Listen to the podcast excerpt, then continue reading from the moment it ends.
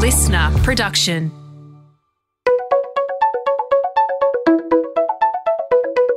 Hi, this is Paul McIntyre. Welcome to the MI3 audio edition. I've been a business journalist for 25 years covering the marketing, media, agency, and tech sectors. In this series, we talk to industry leaders about the global and local developments that you need to be across this week.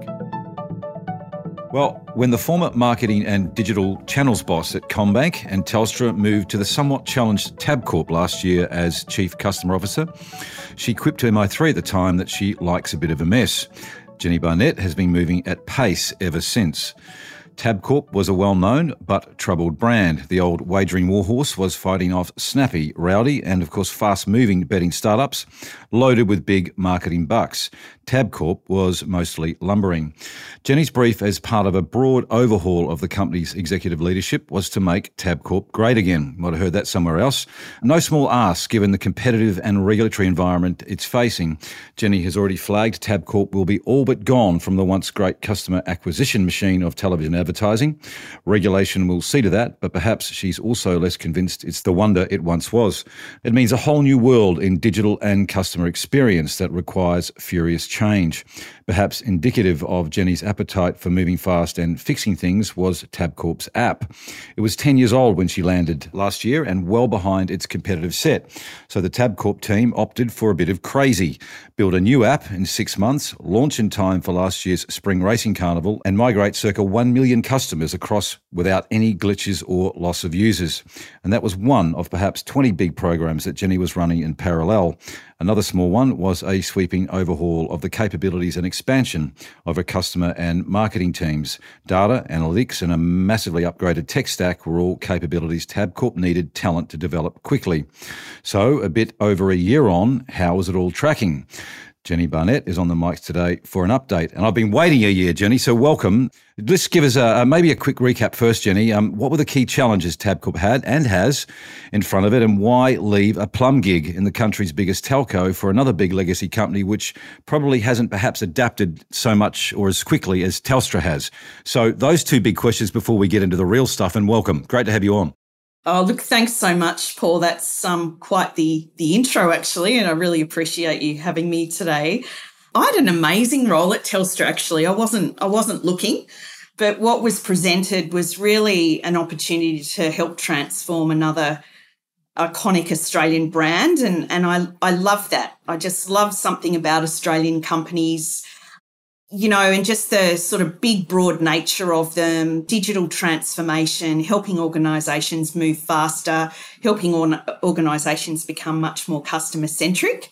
So um, that really appealed to me. Then, of course, this role is amazing. So, uh, opportunity for a C suite role. It's a very interesting business as well. So, um, there's the wagering side, but we're also one of the biggest media companies in Australia, which most people don't know.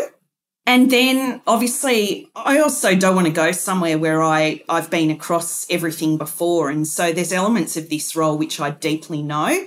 Um, but there's also access to, you know, I'm always learning. I think that's really important no matter where you are in your career. So I've got things in this company that I've never been exposed to before. And that's been really interesting from a growth point of view. Other things like who I work for is very important. See, I'm just sharing in my decision making when Absolutely. I think about new roles. Yeah. And also, you know, particularly with a category like this, what was our approach to risk like? How seriously or not did we take responsible gambling? All those things sort of came into the decision. But I'm thrilled that I've I've joined, I must say. Only this week, Tabcorp's earnings results are out. We're recording after those results. So it looks like you are still chief customer officer. So there must be something in the results that's given you another year's grace. But tell us, I guess, the top line here on the results that came out of Tabcorp. How is the business going in what is pretty interesting times? Yes, I'm still here, Paul. So tick as as are my um as are my colleagues and um, Adam Rytenskild, our CEO, when we demerged with the lotteries business last year, handpicked an executive team that had a really great mix of deep wagering category experience as well as new thinking. And so that that really is working well for us. We, yes, we did announce our results um, this week.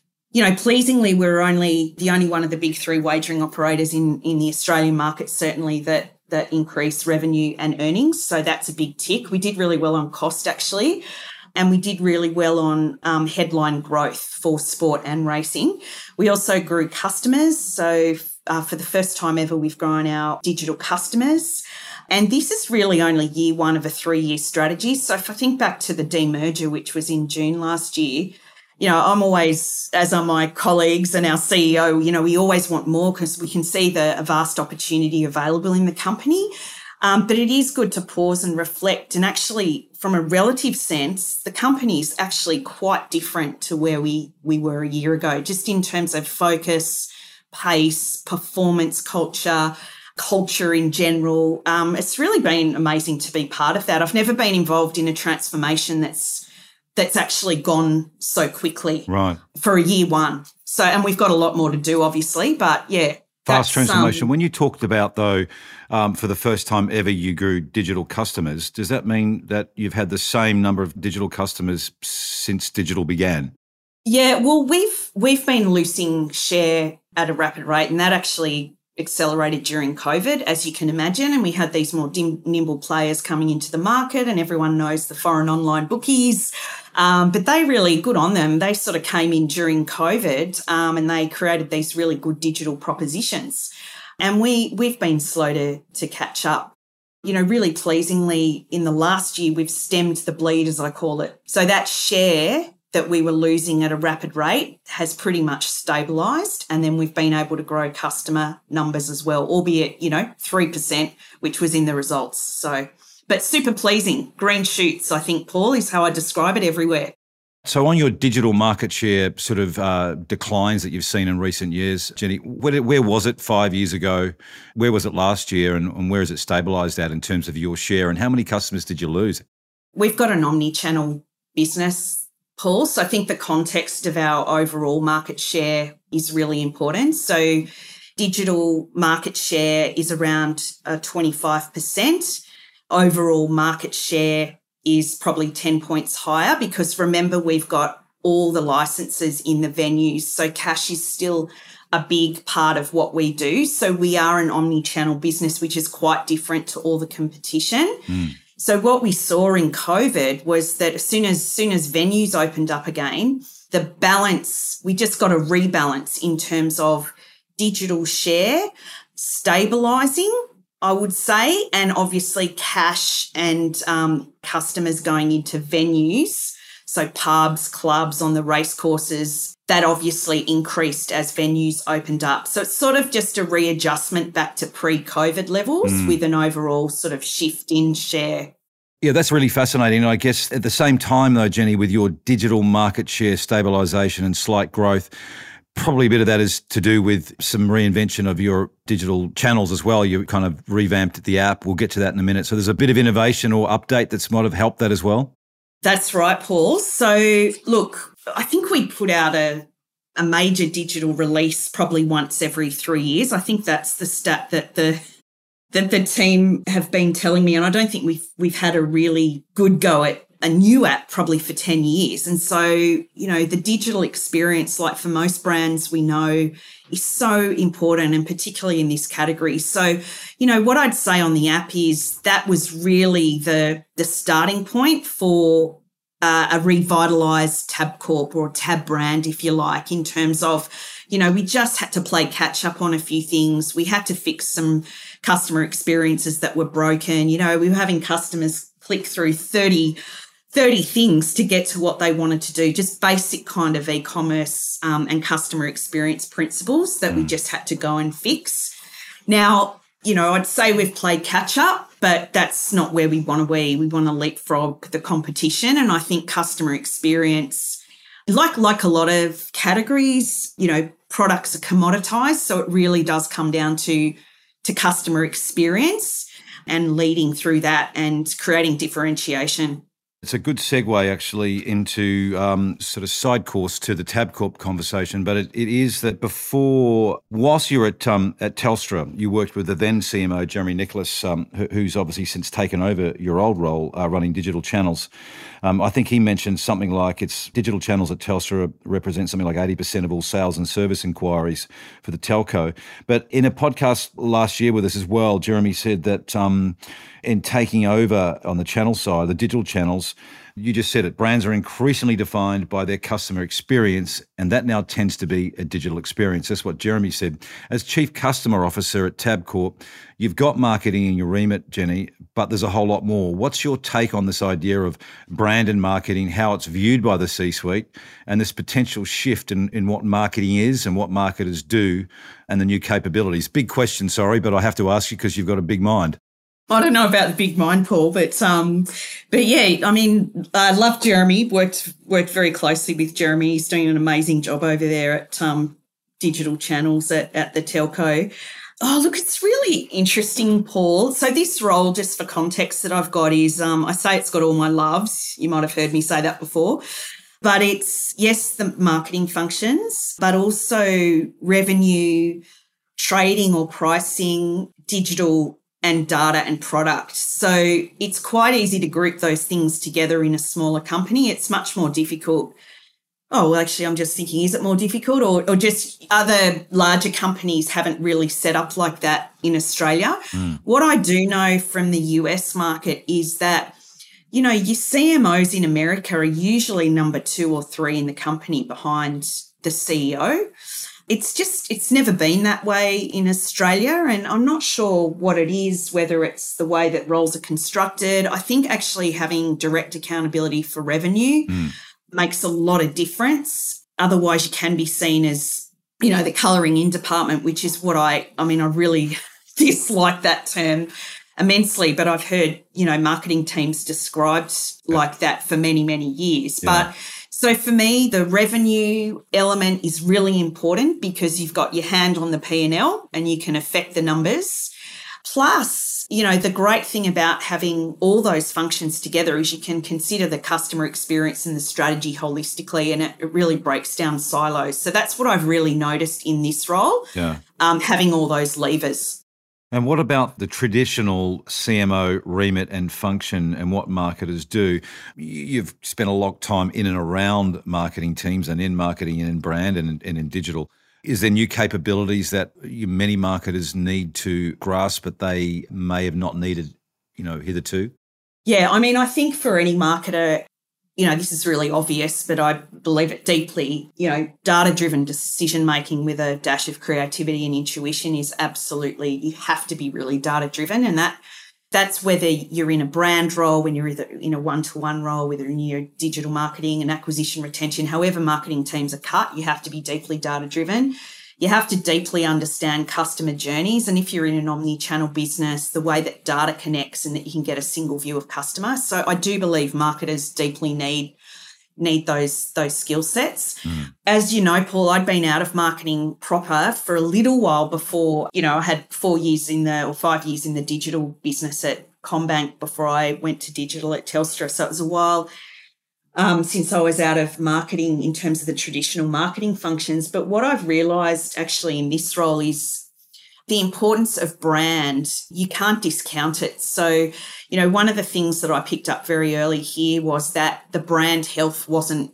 wasn't great the brand strategy was okay, but the execution and the brand health wasn't. And so it's just a reminder to me that that brand continues to be a hugely important part of a company proposition. And it's not about create. People used to say to me when I first arrived, "Oh, Tab, it's you know the brand stuff. It's all about creating awareness. We don't need awareness like mm. a lot of big brands in Australia. We actually need brand to create preference and consideration. And so that's really the strategy for us if you think about where we've taken, we just launched our new brand campaign last week, which was Sport is Our Sport. You know, that was about deeply tapping into something that was inherently Australian, being a national debate about sport, but also the fact that Tab's not really known for sport. It's very well known for racing, which we love and continue to focus on. But if we're going to grow the company as well, we need to be known for sport. So it was really around, you know, brand and how brand can have a real role in creating preference and consideration and, and really showcasing the depth of what a company can offer. So it's just a nice little mm. reminder since I've been back in the game. Yeah, no, good point. And I guess that's where it, sort of goes back to sort of Jeremy's line, though. So building brand, I guess building brand with your existing customer base, you can do that with digital experience and and uh, how they engage with you. But if you're trying to build brand beyond, and there's a perception that TAB or TAB is undercooked, how do you fix that? That's a communications as well as a product and experience trio, really.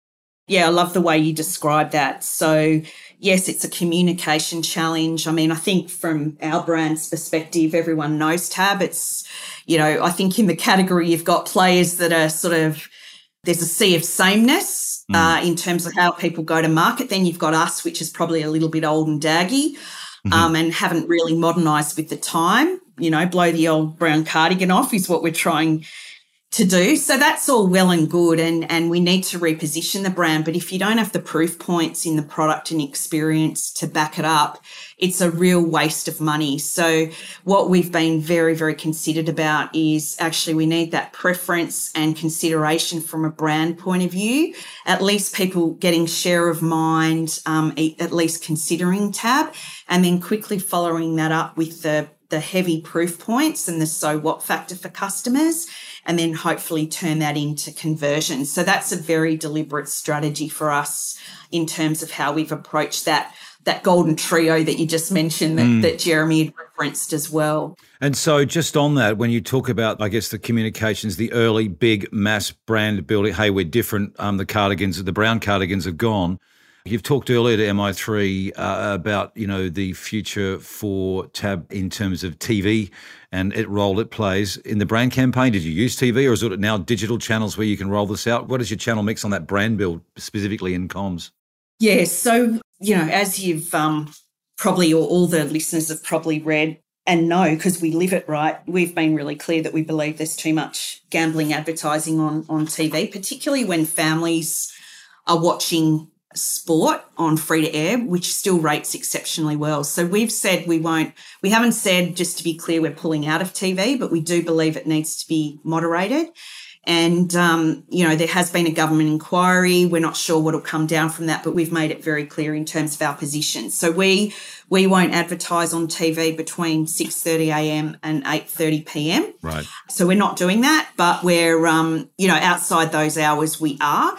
And because I do think that TV still has a really um, important role as a mass channel, mm. mass reach. Mm. But, you know, we need to read the room, Paul. Like the community's sick of it. You know, when we all know we've got friends that, that talk about the amount of gambling advertising or their kids are talking about multis and that's kind of really, yeah. really sad. So I think it's gone way too far, but so it does need to be moderated. And certainly that's, that's the line we've voluntarily taken and, and put into place before we've got government guidelines being handed down, which will come and probably should come. So yeah, for the campaign, in terms of what we're doing, it really is an integrated, the good old integrated campaign. So we've got mass channels, you know, digital. We've got a lot of owned assets as well. If you think about our Sky brand, the 4,000 venues that we've got, we've got 50,000 screens in those venues obviously our digital channels, etc. So we are using the full depth and breadth of our channels, both owned and paid. So if you're not going to advertise, you know, between I think you said six and eight or eight thirty, I think six a.m. and eight thirty, what do you do instead? It's been a machine that's uh, you know worked all right for a bunch of different sectors, uh, television that is. So does it mean that there is now a whole lot more going into digital? Are you where does the budget and, and strategy refocus to keep delivering on what you need to happen, uh, Jenni? Yeah, so I think yes. So we've made a very digital, a deliberate digital shift ourselves, and we've been doing that over the last year. The other thing that we'll, we are really focused on is personalisation and using the scale of our own owned channels, which I do believe there's a lot of upside in. And so, uh, you know, I think any company or brand with a lot of first party data, with big customer bases, you know, which is why I'm so passionate about investing in the digital experience, how you personalize content and messages in in behind the login because that is really contextual for customers. And I know just from my experience, it works. So that's where we've sort of mm. reorientated Paul more below the line, more digital. Uh, we're, as I said, we're not getting out of outdoor and, and TV. We're just moderating it uh, ourselves. Uh, so it's a bit more of a balanced view. How do you find though? So I get personalization for your your existing customer base when they engage with you in, in, any of your channels and platforms, but how do you acquire new customers if you're not out there trying to get on the consideration set of, of people who may be with competitors or not, you know, not doing it at all? What is your kind of activity for consideration at least? Yeah, so we're focused on content's a huge play for us. So just even basic things like telling people about what they can and can't do in the app via social, via digital. That's really what we're utilizing to get scale, but in a very, very targeted way. So we will we will be continuing to to do that, Paul, but but more via social and digital versus TV, but that will be in the mix. And more um, informational type messages than sort of pushing hardcore offers down down people's throats. So I think content for a lot of brands you know, it's such an important part of the mix in mm. terms of storytelling. You know, in our context, it's, you know, let's, we know sports fans are fanatical, you know, let's tell them about some interesting tips and tricks about their their favorite player or their favorite team and that that engages people right and that creates an affinity with the brand and considerations so right. We'll find a way to do that but it's it's less about the product push it's more around the engagement and the actually focusing on racing and the stories behind racing and sport rather than just shoving offers down everyone's neck, which is quite, I think that's sort of a pretty old style way of, of marketing. Got it. Personalization, you talk about it, and I think we had a great combo a few years back when you were one of the few to actually call out some of the the myths uh, sitting around personalization. But for you, you, you have identified it as a big priority at, at Tab. What is personalization for you, Jenni? What does that mean, you know, in a context of your customer base? And what's the upside? What does it deliver that is so much better than a non-personalized communication or experience? And I, I guess I'll ask you to draw on some of your learnings from previous gigs uh, where you saw improvements. But you clearly think there's some upside here. What does it look like, and what is personalization for you? Yeah, I think it's a bit of a buzzword, isn't it, um, mm. Paul? And I think every company's just got to find the context that makes sense for them. So just to maybe give you a couple of examples in sort of in how we're thinking about it is if you're interested in sport only, for example, when you go into our app, you know, don't show me content about racing as the first thing that I see. You know, that that sounds pretty basic, mm. but that's that's where we've got to get to, right? You know, then you can create or curate an experience based on the customer's behavior. So, you know, maybe they like to engage in content from tipsters. Maybe they like to see stories about a horse or a, particular person. Maybe they like a particular trainer. Maybe they own a horse. So you can start to curate content based on customer preferences. And in previous companies that I've worked in, you do that really well. You can see anywhere between five and 10 times the conversion because you know you're removing the noise you know your customers and you're just giving them things that are relevant to them mm. and i think that's really important it's it's about relevance and it's about context you know if i'm walking into randwick racecourse or flemington or gold coast race club you know like talk to me about welcome, have a great day. Here's some things that you might be interested in today. Here's a horse that you might have bet on before. You know, here's the racetrack conditions for the day. So it's personalizing to the context. Mm. We're never going to get to one to one. You know, it'll be one to many, but for me, it's around curating an experience in context. So talk to me if I'm in a venue, like I'm in a venue. Talk to me in a stadium if I've just walked into a stadium. Talk to me on a racetrack if I've just walked into a racetrack. And I know that that will drive conversion because I've seen it when you can be really contextual. But tell me though, you did say earlier though that uh, you know you want to be able to deliver to let's say someone comes in on the app that you know that they're not into horses, they're into some other sport. Don't feed them racing. Don't, don't give them racing content and messages. Give them something that's relevant to them. That suggests that you're getting down to some sort of segment level that you can deliver certain content for. How many segments do you think you'll be personalised to? So yeah, I mean, look, if I could just get four different experiences, right, at the That's moment, four times more than what you've got. Yeah, yeah, yeah, yeah. So we're doing we're doing bits around the seams, and we know exactly what we have to do. But if I can just get four macro segments, that would be amazing just to start off with, right? Mm. And you don't flip it over day one. You kind of, you know, you test and learn. Mm. But you know, then you kind of go, well, someone like me who bets or has loves to have a punt on the Melbourne Cup or the Everest or the Magic Millions or the, the big sports, um, sorry, racing events. Like, give me a, an experience that talks to me about what I like, which is the entertainment of the day. It's the names of jockeys that I might know. Mm. Don't make me go hunting for information because I'm not in there all the time. Whereas for a regular punter, you curate an experience quite differently. So if we could just start with four, that'd be amazing.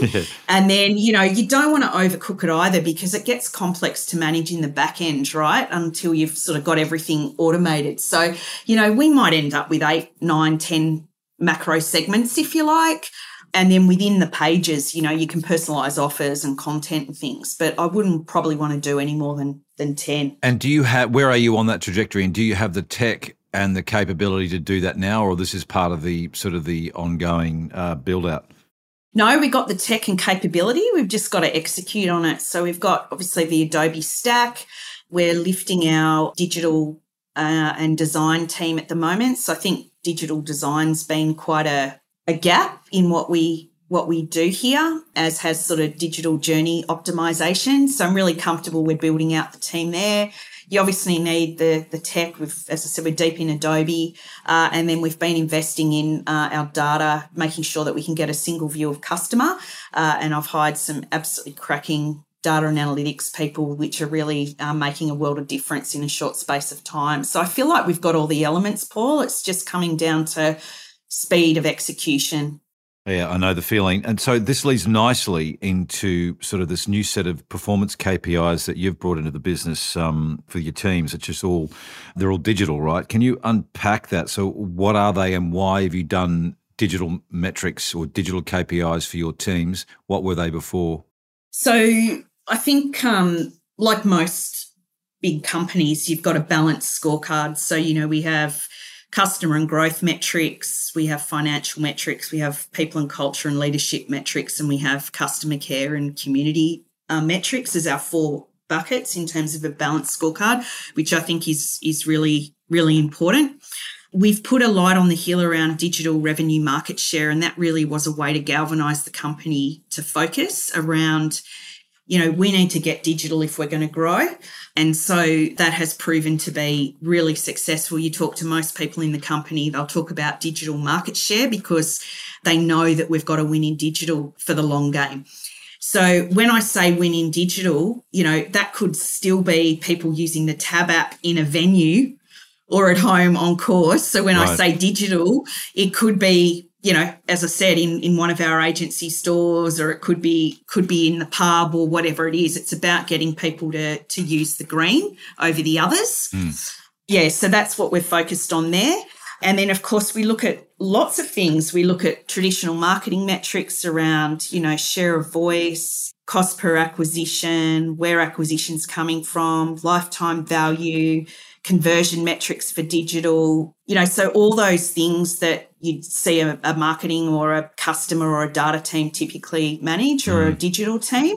So we got a full scorecard, but the digital focus has really been amazing to galvanize the company around a focus area. Well, it does have quite material implications too. I think for your team skills and capabilities, right? And I think you've been sort of you, have been going pretty hard on and finding and, and hiring new talent.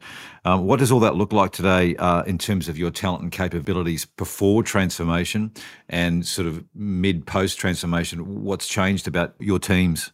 Yeah, quite a lot. I mean, I think early on I'd said, look, I think we require less traditional marketers and more digitally led marketers or, or skill sets. And I sort of, you know, that that holds true. What I would say though, so before we're probably a very traditional marketing team in the sense of probably very overweight on above the line, very overweight on media partnerships which weren't returning anything. Now we've renegotiated all those and we've got some great partnerships with with all the um, sort of media uh, companies now because we've renegotiated and relooked at all of those. And then we've obviously switched to digital in terms of acquisition and customer engagement as a strategy.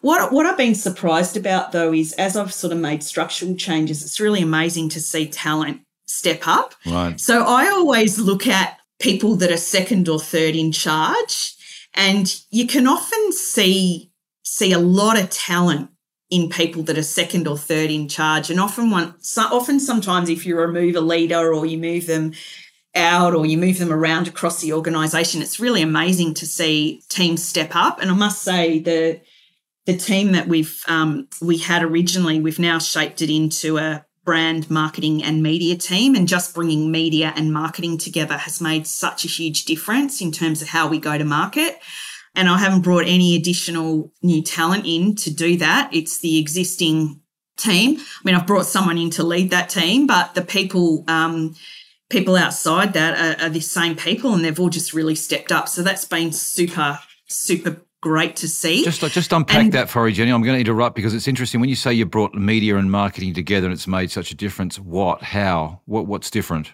So I think um, pretty obvious to me early on is, you know, we sort of had brand and marketing very separate to media and partnerships. Right.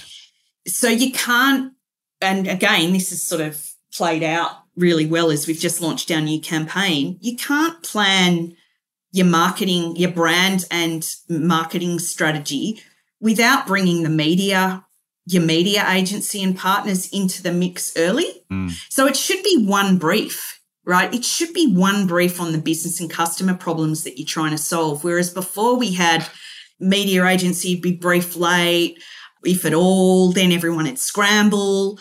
So all I'm really saying is, is that that tight connection between media strategy, marketing strategy, brand strategy, you have to, in my view, do that as one. Mm because it's one problem you're trying to solve, and then each of those elements play a role. So that's what we've kind of um, and what's better the band-aid as a result? yeah, like on no, that no, one, like, like, it makes sense. And then I've spent a lot of time looking for really good data and analytics people.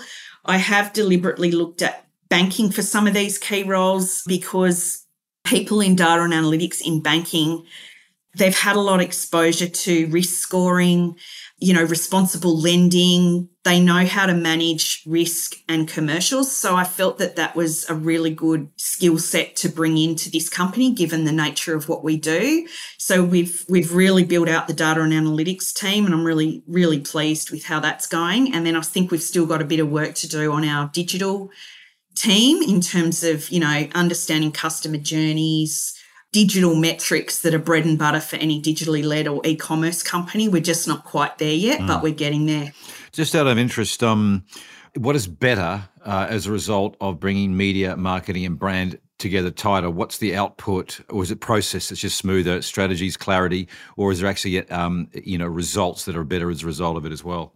Oh, I'd say it's all of the above. So it just a it just makes sense you know, um, from a process and efficiency point of view, you end up, you know, it's more efficient. You can plan better, which means you can get better rates. Yeah. Uh, with your media planning, you can actually be involved. Having the media team in there early means you can actually get across the strategy and you can plan for that and do things differently. So you don't waste as much money, you don't waste as much time, and actually the outputs are better. I mean, if I, I can't believe what the team came up with for this latest campaign we've got, which we would never have got to under our other structure. Right. So it's the cohesive, single minded nature of what we're trying to do as a business. And then everyone's got a role to play in that. And, um, you know, that's been a real step change for us in terms of our way of working with the with the agency villages as well. When you say you can't believe, what can't you believe that's so much better? A teaser there? Oh, just the well, people are much happier being brought in early. Yeah, um, I bet they are. The supply chain would um, be. Yeah. So just even that, you know, the agencies feel part of it. You know, we've got some brilliant agencies that we work with that probably hadn't been utilized to their full potential. Mm. Um, so actually saying, you're here to help us grow and win. And what do you think? And here's the problems we're trying to solve. Amazing. It just makes for a more cohesive agency village and people feel part of it. So it's just felt different. Yeah. It's felt easier. It's felt more strategic. It's been better planned. We're not scrambling at the end. And it's really reduced the silos internally the context here is, well, I guess, for you is how disruptive is it going to be for you and what you do with your teams and your output? But also, if we think, if I think about some of the conversations I've been having with other CMOs, CCOs around this, there's a lot of talk, particularly in banking, finance, and, and retail, a lot, a lot of talk about how AI is going to help deliver personalization at scale uh, in creative messaging, um, generating creative that's personalized to, you know, segments of much tighter and smaller than what they they are doing now. What's your sense on all that, Jenni, and AI generally for your business and your remit? Yeah, I mean, I think we've got to be careful. It's like personalization when that became the buzzword. We've got to be kind of careful, or you've got to be really clear on what you mean by AI. Mm.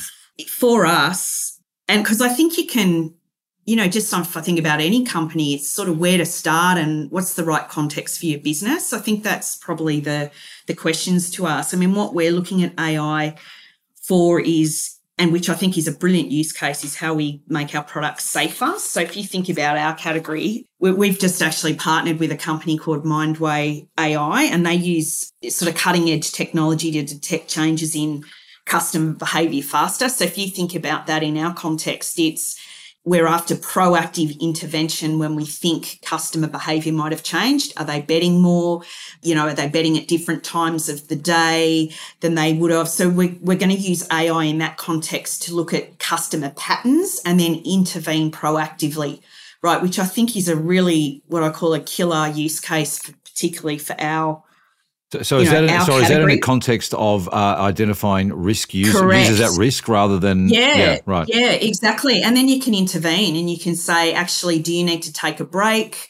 You know you can work out what the right customer interventions are. It could just be a text. It could be a you know it could be a phone call. It could be a phone call from a relationship manager. So that that for me is a really brilliant use case for ai where you're detecting patterns around customer behavior so I really like it from that perspective. Yep. We're also looking at Chat GPT on, um, you know, things like can you plug a, a very complex policy document into that and and get it to convert it in plain English? Mm. Like so we're sort of we're sort of thinking about how you can do process simplification through some of the use cases as well. Yeah. I think it's it's a watching brief for for the for the industry, I think, Paul. Um, and as I said, I think it's just about working out what the con- right context is for your category, your company, uh, and then just being clear on the problems you're trying to solve. Otherwise, you could go down a, a, rabbit hole. Yeah, well, it sounds like you're very much looking at it from a sort of a back office compliance uh, basis uh, initially, at least, and then you know maybe it rolls into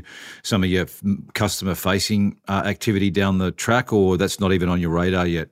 Yeah, it will be. So, you know, I think every, um, most companies these days are already using some level of, of AI to drive targeting behavior or et cetera, et cetera. So it's just, you know, how does that play out over time? So I think a lot of companies are already using AI. Mm. But again, I think policies, data ethics, data governance, all that sort of stuff is going to become increasingly important for companies. While you were talking, I thought, oh, it's been about a week or 10 days. Have you seen any uh, early impact from your brand campaign? Anything you've noticed? Is search volume, sometimes you see search volumes go through the roof or you see some sort of ancillary effect that happens uh, from brand. Have you, have you got, uh, what's your take on it so far?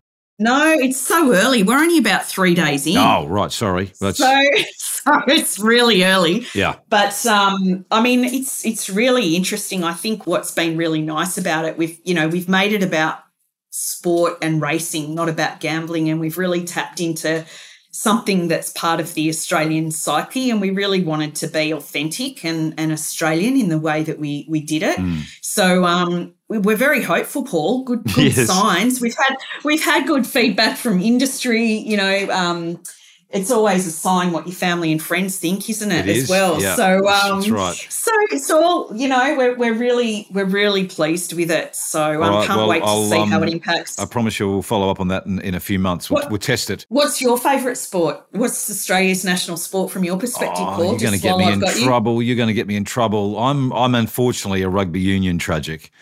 So nothing to do okay. nothing to do with the mainstream culture. It's a sort of you know off to the side bunch of crazies that talk to themselves. So yeah, I, am probably yeah. not a great re- I'm not a good one on that one, Jenni. I'm giving you leverage to to give me grief. Hey, uh, and I'm going to move it right um, along in case you do. Um, final question is okay. So what's next? Uh, you're a bit over 12 months in. The next 12 months, what will we see? What uh, what's going to happen? Yeah, big 12 months ahead. So we're we're year one into our three-year transformation. So I think, you know, continue to reposition the brand, build those digital proof points and digital experiences. You know, we'll do more on content. Data and analytics is going to be huge and enabler enabler for us. Mm. And obviously customer care is super important for the category. So you know, the strategy is right. We've seen all the green shoots. Uh, we've now just got to double down and, and execute and accelerate. So super, super exciting times ahead, Paul. Yeah, and, and a big workload. I think Jenni Barnett, Chief Custom Officer at Tabcorp, really good conversation, good start. I think, you know, good basis for a follow up down the track um, also. So thanks for joining and we watch with great interest. Thanks for your time, Paul. Appreciate it. This MI3 audio edition was presented by Paul McIntyre. That's more. Producer Nick Slater music by Matt Dwyer. For more episodes, go to LiSTNR.com or download the LiSTNR app and search MI3 Audio Edition to listen for free. LiSTNR.